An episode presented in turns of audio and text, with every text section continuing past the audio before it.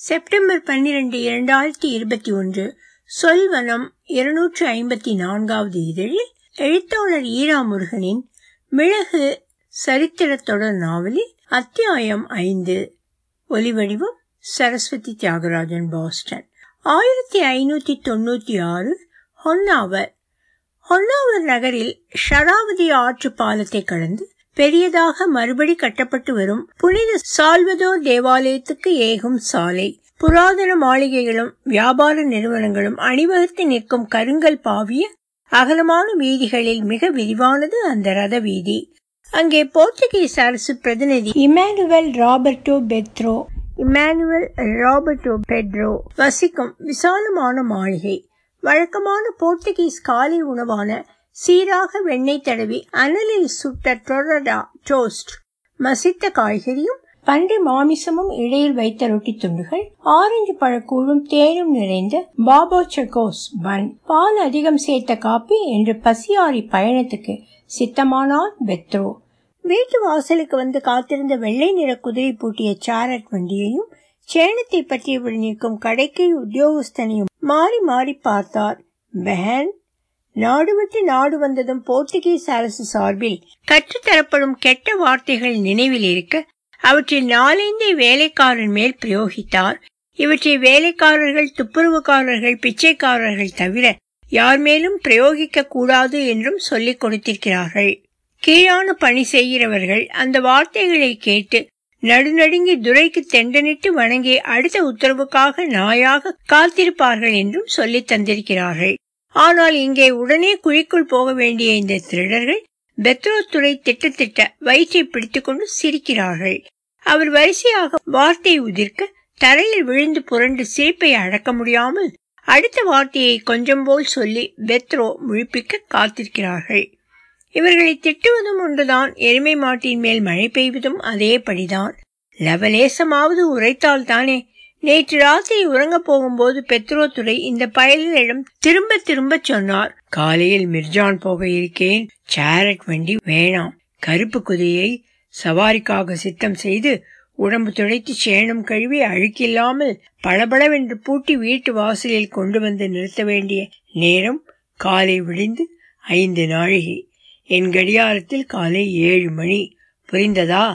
அவர் நிதானமாக பேசி நிறுத்தி விசாரிக்க இந்த களவாணிகள் புரிந்தது புரிந்தது என்று நூறு முறை சொல்லி வாயையும் பிருஷ்டத்தையும் பொத்தியபடி போனார்கள். இப்போது பார்த்தால் வெள்ளை குதிரை சேரட் வந்து நிற்கிறது. என்ன திட்டினாலும் சொல்கிறபடி நடப்பதில்லை யாரும். கருப்பு குதிரைக்கு என்ன ஆச்சுடா? ஆயுசுக்கும் குளிக்காத வேசி மகனே. பெத்ரோ கண்ணால் எரிப்பது போல் பார்த்து கொண்டே விசாரிக்க அவன் இதை எதிர்பார்த்து இருந்தது போல் கூட்டமாக கை காட்ட ஓ என்று சிரித்து வழிந்தார்கள். பெத்ரோ துறைக்கும் சிரிப்பு வந்துவிட்டது. களவாணிகள் சிரித்தே காரியத்தை சாதித்துக் கொள்கிறார்கள். கருப்பு குதிரை படுத்து உறங்கிட்டு இருக்க எஜமானே இன்னொருத்தன் நாளாக மடிந்து நின்று இழித்தபடி சொன்னான். குதிரை எப்படி படுத்து உறங்கும்? அது நின்று கொண்டே நித்திரை போகும் உயிரினமாச்சே. நியாயமான சந்தேகத்தை கிளப்பினார் பெத்ரோ. அது வெள்ளை குதிரையோடு கலவி செய்தபோது படுத்தது. அப்படியே உறங்கி விட்டது போல. இதற்கு சிரிப்பு அதிகமாக கிடைத்ததை பெத்ரோ கவனிக்க மறக்கவில்லை. ஆனால் குதிரை நின்று கொண்டே அவர் வார்த்தையை முடிக்க விடாமல் அவர்கள் பூர்த்தி செய்தார்கள். சரி குதிரையும் படுத்து குதிரை ஏறட்டும். ஆனால் வெள்ளை கருப்பு இரண்டு குதிரையும் ஆனாச்சே. அந்த கழிவேறிகள் இதைத்தான் எதிர்பார்த்திருந்தார்கள். ஒற்றை வார்த்தையை கூட்டமாக சொல்லி தாவி தாவி குதித்தார்கள். ஒருத்தர் மற்றொருத்தனை கட்டிக்கொண்டு கண்ணில் நீர் வழியச் சிரித்தார்கள். பாதிப்புணர்ச்சியில் வாச வாசக்கதவு தட்டப்பட பெண்டாட்டி விலக்கிய நாயகன் போல் அடக்க முடியாமல் தரையில் மல்லாக்க விழுந்து புரண்டார்கள். இவர்களை குதிரைகளை கொண்டுதான் அடக்க முடியும். பெத்ரோ சேரத்தில் ஏறினார். சவுக்கு சகிதம் ஓட்டுகிறவன் தலைவணங்கி போகலாமா என்று மரியாதையோடு விசாரித்தான். போய் தொலை என்று நகைத்தபடி பெத்ரோ தலையாட்ட வண்டி நகர்ந்தது. போந்தியா சின்ஹோர் பாண்டியா சென்ஹோர் தெருக்கோடியில் பெண் குரல். காலை வணக்கம் சொல்வது யார்? ஜன்னல் வழியை எக்கி பார்த்தார் பெத்ரோ. கசான்ட்ரா நின்று கொண்டிருந்தாள். பெத்ரோவின் வீட்டை நிர்வகிக்கிறவள் அவள். ஐம்பது சதவீதம் போர்த்துக்கல்லும் மீதி தட்சிண உத்தர கன்னட பிரதேசமும் கலந்து உருவாக்கிய அழகி. முப்பதுகளின் நடுவிலான வயதானால் என்ன? அழகிய அழகிதான். அதுவும் பெத்ரோ கண்ணுக்கு பேரழகி. செப்பு நிறத்தில் வனப்பாக உயிர்த்த சிலை. வெகு அருகில் வந்து பார்த்தாலே ஒழிய முகத்தில் சிறு சுருக்கங்கள் பார்வையில் படாது. பக்கத்தில் வந்தால் வேற எவ்வளவோ இருக்க முகச்சுருக்கத்தை பார்த்து நேரத்தை வீணடிப்பது புத்திசாலித்தனம் இல்லையே பெத்ரோவின் மனைவி மீன் வாங்க போகும்போது ஐந்து பத்து நிமிஷம் அவசரமாக பெத்ரோவுடன் அண்மையை பகிர்ந்து கொள்வாள் கசாண்ட்ரா. குறைந்தது ஒரு முத்தமாவது தேரும். பத்து குசடோ அதற்கான கூலியாக வாங்கவும் மறப்பதில்லை. அழைப்பு இலவசம். பெத்ரோவின் மனைவி அடுத்த இரண்டாவது பிள்ளை பெற மலபாரில் கோழிக்கோடு நகரில் தாய் வீட்டுக்கு போயிருக்கிறாள். கசாண்ட்ராவுக்கு இடுப்பு முறிய வேலைப்பழு வண்டியை நிறுத்தச் சொல்லாமலேயே நின்றது அது. திருசமன் செய்த விஷம பார்வை பார்த்தபடி சேரட் வண்டியோடு குதிரையை இழுத்து பிடித்து தெருவோரம் நிறுத்தியிருந்தான் வண்டி ஓட்டி வந்தவன். பின்னே அவசர வேலையாக கோட்டைக்கு போய் கொண்டிருக்கிறேன். நீ வழிமடிக்கிறாயே இப்படி. நான் போய் சேர்ந்த மாதிரிதான். பொய்யாக அழுத்து கொண்டார் பெத்ரோ. மீ பெட்ரோ இஸ் ஹோல் என்று உடனடி மன்னிப்பு கோரிக்கை தெரிவித்தாள் அவள். கல்லையும் உருக்கும் குரல் அது. என்னை ஊர்கோடியில் மாமிசம் விற்கும் அங்காடியில் விட்டு விட்டு போனால் என்ன குறைந்து போவீர்கள் எஜமானே? கசான்ட்ரா அவருடைய முகவாயை தொட்டு அசைத்து கேட்டாள். அவளை புழுதி பிடிந்த தெருவில் இருந்து உயர்த்தி இழுத்து மழையில் உட்கார்ந்து முத்தமழை பொழிய வேண்டும் என்று அடங்காத காமம் உயிர்க்க பெத்ரோ சேரட் ஓட்டுகிறவனை தீயாக பார்த்து விழித்தார். அவனா அடுத்த பத்து நிமிஷம் நல்ல பொழுதுபோக்கு என்று எதிர்பார்க்கிற தோதில் கண் கொட்டாமல் காத்திருக்க எதிர்த்திசையிலிருந்து புத்த புது சேரட் வந்து கொண்டிருப்பதை முதலில் பார்த்தவள் கசாண்ட்ரா தான். பெரிய துறை வந்துட்டு இருக்கார் என்றபடி உடையை திருத்தி தலைமொழி கலையாமல் கையால் ஒதுக்கி உதட்டில் ஒட்டி வைத்த சிரிப்போடு அவள் நிற்க பெத்ரோ சேரட்டில் இருந்து குதித்து இறங்கி வீதியோரம் நின்றார். மீனும் கோழியும் வாடை அடிக்கிற தெரு அது.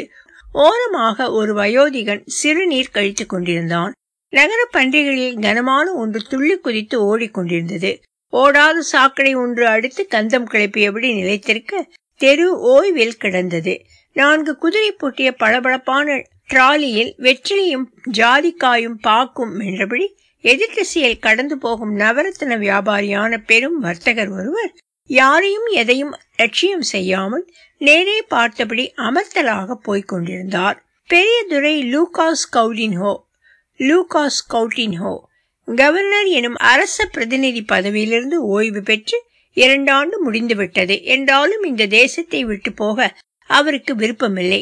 தம் நாமமின்றி வேறு யார் பெயரிலோ ஏலக்காய் ஜாதிக்காய் வர்த்தகம் மறைவாக செய்வதாக லிஸ்பனில் வதந்தி. இங்கே எல்லோருக்கும் தெரிந்தது அது ஏகமாக கெஞ்சி வேண்ட போர்த்துகல் அரசும் முதலாம் பிலிப்பும் அவரை கௌரவ ஆலோசகர் என்று ஒரு அதிகாரமும் இல்லாத பதவி ஏற்படுத்தி நியமித்திருக்கிறார். யாருக்கும் தேவைப்படாத யோசனைகளை யாரென்று இல்லாமல் எல்லோரிடத்திலும் சொன்ன மணியமாக இருக்கிறார் கவுடின்ஹோ பிரபு. பெருந்தகைக்கு காலை வணக்கம். என்று பெத்ரோ கவுடின்ஹோவின் சேரட் நின்றதும் ஜன்னல் வழியே பார்த்து வணங்கி சொன்னார். கை நடுக்கத்தோடு நெற்றியில் கரம் வைத்து சல்யூட் செய்திட்ட மாஜி கவர்னர் அதை ஏற்றுக்கொண்டதாக தலையசைத்தார். அவரும் கீழே இறங்கினார். என்ன பெத்ரோ? நடுத்தெருவில் வண்டியை நிறுத்தி சுவாரஸ்யமான பேச்சா? நடக்கட்டும் நடக்கட்டும். இந்த பெண்ணை எங்கோ பார்த்திருக்கேனே. என்றுபடி கசாண்ட்ராவை பார்க்க அவள் சிந்திய புன்னகையில் அவராக குழைந்து போனார் உனக்கு லிஸ்பனில் தானே வீடு. சின்ன பொண்ணு. பிரதான பாதசாரி வீதி. ரூவா அகஸ்டாவிலிருந்து கமர்ஷியா தெருவுக்கு திரும்பும் பாதையில் அல்லது அதற்கடுத்த முடுக்கு தெருவில் நீ துள்ளி குதித்து ஓடி வருவதை பார்த்திருப்பேனோ? என்று போர்த்துகீஸ் மொழியில் சந்தேகம் விசாரித்தார். சின்ஹோர் மன்னிக்கணும். நான் என் பிறப்பு வளர்ப்பு எல்லாம் இங்கே ஹொன்னாவரில் தான் அப்பா போர்த்துகலில் போர்டோ நகரிலிருந்து வந்தவர். லிஸ்பனில் என் ஜாடையில் யாரையாவது சின்ஹோர் பார்த்திருக்க கூடும் என் வீட்டை நிர்வகிக்கிறாள் கசாண்ட்ரா பெத்ரோ தடபுடலாக அவளை கவுடின்ஹோவுக்கு அறிமுகப்படுத்தினார். உம் மனைவி கோழிக்கோடு போயிருப்பதால் இந்த கன்னிகை உமக்கு வேண்டிய உதவி செய்கிறாள் என்று ஊகிக்கிறேன். மகிழ்ச்சியை ஆழமாகவும் விரிவாகவும் பரப்பி சந்தோஷமாக இரு பெண்ணே என்று பூடகமான சிரிப்போடு சொன்னார் மாஜி கவர்னர் துரை. கசாண்ட்ரா வணங்கி அப்பால் போக கவர்னர் பெத்ரோ துரை அவர்களை சேமலாபம் விசாரித்து தற்போது சேரட் வண்டி பூட்டி தெருவில் இறங்கி விசேஷம் கேட்டார். மிர்ஜான் கோட்டைக்கு தினசரி போய் வருகிறீரா பெத்ரோ மிளகாலேயே உம் அறைக்கு கீழ் காப்பிட்டு வாயிலும் ஒரு உருண்டை தின்ன கொடுத்து உரைக்க உரைக்க சொர்க்கம் என்று சத்தியம் பண்ணி நரகத்துக்கு கொண்டு போய் விடுவார்கள் மிளகு ராணியும் கூட்டமும் ஜாக்கிரதை பெத்ரோவுக்கு மாஜி கவர்னரின் பேச்சு ரசிக்கவில்லை கிட்டத்தட்ட எழுபது வருடத்துக்கு அப்புறம் டச்சுக்காரர்களை ஓரம் கட்டி போர்ச்சுகல் வாசனை திரவிய உலக சந்தையில் முதல் இடம் பிடிக்க காலம் கனிந்து வருகிறது. வாயை வைத்துக்கொண்டு சும்மா இருக்காமல் இந்த தடியர் அதையும் இல்லாது ஆக்கி விடுவார் போலே. காலை அரைக்கால் பகுதி நிஜம் மீறி இட்டு கட்டியது என்று இவருக்கு கலந்து புகட்டினாலே ஒழிய வழியை மறைக்காமல் நகரமாட்டார். எல்லோருக்கும் தேவையோ இல்லையோ ஏதாவது தகவல் வேண்டி இருக்கிறது பழைய கவர்னருக்கு இன்னும் அதிகம். கௌடினுவ பெருமகனே இந்த மாதம் மிளகு தோட்டங்கள் பூக்கத் தொடங்கும். நல்ல மழையும் வெயிலும் வருடம் முழுக்க இருந்த காரணத்தால் நிறைந்த மகசூலை எதிர்பார்க்கிறதாக தெரிகிறது. விளைய விளைய விலை ஏறுவது மிளகும் ஏலம் தான் என்று தங்களுக்கு தெரியாதா என்ன? பெத்ரோ நைச்சியமாக வினவினார் மாஜி கவர்னரை. ஓ நல்ல செய்திதான். மிளகு விளைச்சல் பற்றி குடியானவர்களிடமும் நில உடைமையாளர்களிடமும் நேரில் விசாரிக்க போய்க் கொண்டிருக்கிறீர்கள். அப்படித்தானே? இல்லை பிரபு டச்சுக்காரர்கள் மிளகு அரிசியை சந்திப்பதற்குள் மரியாதை நிமித்தம் நான் முதலில் சந்தித்து அனுமதி பெற்று தங்களையும் தங்களுக்கு நேரம் இருக்கும்போது கூட்டி போக திட்டம் ராஜ தரிசனம் அடிக்கடி கிடைக்க வாய்த்தால் சகல நன்மையும் பெரிய வருமென்றோ? மாஜி அரசு பிரதிநிதி ஒரு வினாடி ஏதும் பேசாமல் நின்றார். சின்ன பைரதேவி என்னை மதிக்காமல் நடந்து கொண்டது பற்றி பெத்ரோவோ உமக்கு தெரியாதா அல்லது மறந்து போனீரோ? தெருவில் அடுத்து மூன்று குதிரை பூட்டிய ட்ரோய்கா ஒன்று பாதையை விட்டு விலகி சற்றே ஓரமாக வர அதன் மேல் மோதாமல் ஒதுங்கி நின்றபடி கேட்டார் மாஜி கவர்னர். பிரபு மன்னிக்க வேண்டும். பல ஆயிரம் ரியல் போர்ச்சுகீஸ் ரியல்ஸ் மதிப்புக்கு மிளகும் ஏலமும் லவங்கமும் ஜாதிக்காயும் ஏன் பாக்கு கூட பெருமதிக்கு கைமாறப் போகிறது? நாம் பழைய அவமரியாதையை இன்னும் பெரிதாக எடுத்துக்கொண்டு இதெல்லாம் வேண்டாம் என்று ஒதுங்கி நிற்கப் போகிறோமா? பெத்ரோ மாஜி கவர்னரை உற்று நோக்கி சொன்னார். காலிச்சூரியன் சூரியன் அவருடைய முகத்தில் படிந்திருந்த சுருக்கங்களை கோடு பரத்தி காட்டியது. நெற்றியில் துளித்த வியர்வையை கோட்டு பாக்கெட்டில் இருந்து எடுத்த லேஞ்சியால் துடைத்தபடி அவசரமாக பேசினார். இதை முடித்து அடுத்ததான அரண்மனை ஆலோசனைக்கு போக வேண்டிய அவசரம் அது. ராஜ தரிசனம். கவுடின்ஹோவுக்கு அது வேண்டாம் என்றால் போகட்டும். பெத்ரோவுக்கு வேண்டியிருக்கிறது. இந்த பருவத்தில் விலைமறிவாக எவ்வளவு வாங்க முடியுமோ அவ்வளவு கொள்முதல் செய்து லிஸ்பனில் போய் சேர்த்து அரசரிடம் ஒப்படைத்து நல்ல பெயர் வாங்க வேண்டும். அடுத்த கவர்னராக பெத்ரோவையே அரசர் அறிவிக்கும் வாய்ப்பு இருக்கிறது. எல்லாம் மிளகில் இருக்கிறது. ஜாதிக்காயும் பாக்கம் கூட வேண்டுமென்று போர்த்துகீஸ் அரசியார் ஆர்வம் மிகுந்து கேட்டிருந்தார். பிரதேசம் முழுமைக்குமான கவர்னராக வாசனை திரவியம் போதும். பெத்ரோவுக்கு அந்த அளவில் ஏமாற்றம் இல்லாமல் நிறைய கிடைக்கும் பூமி இது. நான் மரியாதையோடு பரிசளித்த பெல்ஜியம் கண்ணாடியை வேண்டாம் என்று ஒதுக்கி வைத்தவள் இல்லையா உம் சிநேகிதி? மிளகு அரசி. மாஜி கவர்னர் சாக்கடை ஓரம் நின்றபடி கேட்டார். ம் என்ன இழவெடுத்தவும் சாக்கடையில் தூக்கி போட்டு மிதிக்க தோன்றியது பெத்ரோவுக்கு. வேண்டாம் உடுப்பு அழுக்காகி போகும். பாதரட்சையில் சேறுபடியும் போய்த்தொலை சகதி பன்றியே.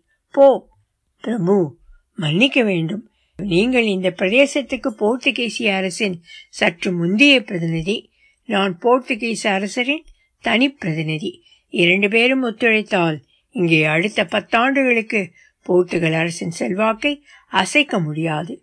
அற்பமான பெல்ஜியம் கண்ணாடி குறுக்கிட்டு நொறுக்காத ஒத்துழைப்பாக இருக்கட்டும் அது. துரையவர்களே வேலியில் போகிற ஓனான் இந்த கவுடின் ஹோ என்று பெத்ரோவுக்கு தோன்றியது. சீக்கிரம் இறக்கிவிட வேண்டும். நிஜமில்லாத மரியாதை என்றாலும் வாய்வாட்டை வசியம் செய்யும். எனவே துரையவர்களே பின்பாரமாக வந்தது. பெத்ரோ பேசியபடி இருக்க கவுடின்ஹோ துறையின் வண்டி நகர்ந்திருந்தது. கால விரயம் வார்த்தை விரயம். இவன் சொல்கிறானே என்று இவனுக்கு கொட்டை தாங்கிக் கொண்டிருந்தால் வருட கடைசியில் லிஸ்பன் போனதும் அரசருக்கு என்ன பதில் சொல்வது? புரிந்து கொள்ளாத மனுஷன். இன்றைக்கு இவர் முகத்தில் விழித்திருக்க வேண்டுமா?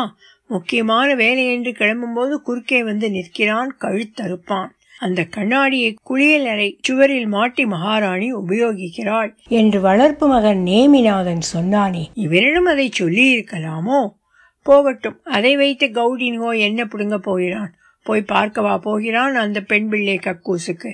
கசாண்ட்ரா கோழி வாங்கி வந்து சமைத்து வைக்கட்டும். நல்ல பிராந்தியும் வீட்டில் உண்டு. அரசியை சந்தித்து வந்து பிராந்தியும் கசாண்ட்ராவும் கோழியுமாக பொழுது போகட்டும். சேரட் ஹொனோவர் நகரின் வெளியே வந்து பெருவழியில் சீரான வேகத்தோடு நகர்ந்து கொண்டிருந்தது. வாகன ஓட்டியின் பார்வையில் இருந்து அகல நடுவே இருக்கும் துணித்திரையை இழுத்து மூடினார் பெத்ரோ. இன்னும் அரை மணி நேரம் வெளிச்சம் கசியாத இருட்டில் வண்டி தாளாட்டு பாட அவர் நித்திரை போவார். விருத்தி கெட்ட மாஜி கவர்னர் எதிர்பட்டிருக்காமல் இருந்திருந்தால் கசாண்ட்ராவும் பக்கத்திலேயே இருந்திருக்க கூடும் சேரட்டில் அவளோடு சரசம் செய்வது எவ்வளவு அற்புதமாக இருந்திருக்கும். கோழிக்கோட்டிலிருந்து பெத்ரோவின் மனைவி கண்ணை உருட்டி மிரட்ட அந்த எண்ணத்தை கைவிட்டார் தற்காலிகமாக. அதையும் இதையும் யோசித்தபடி உறங்கி போனார் பெத்ரோ துரை. வளரும். ஒலிவடிவம் சரஸ்வதி தியாகராஜன் பாஸ்டன்.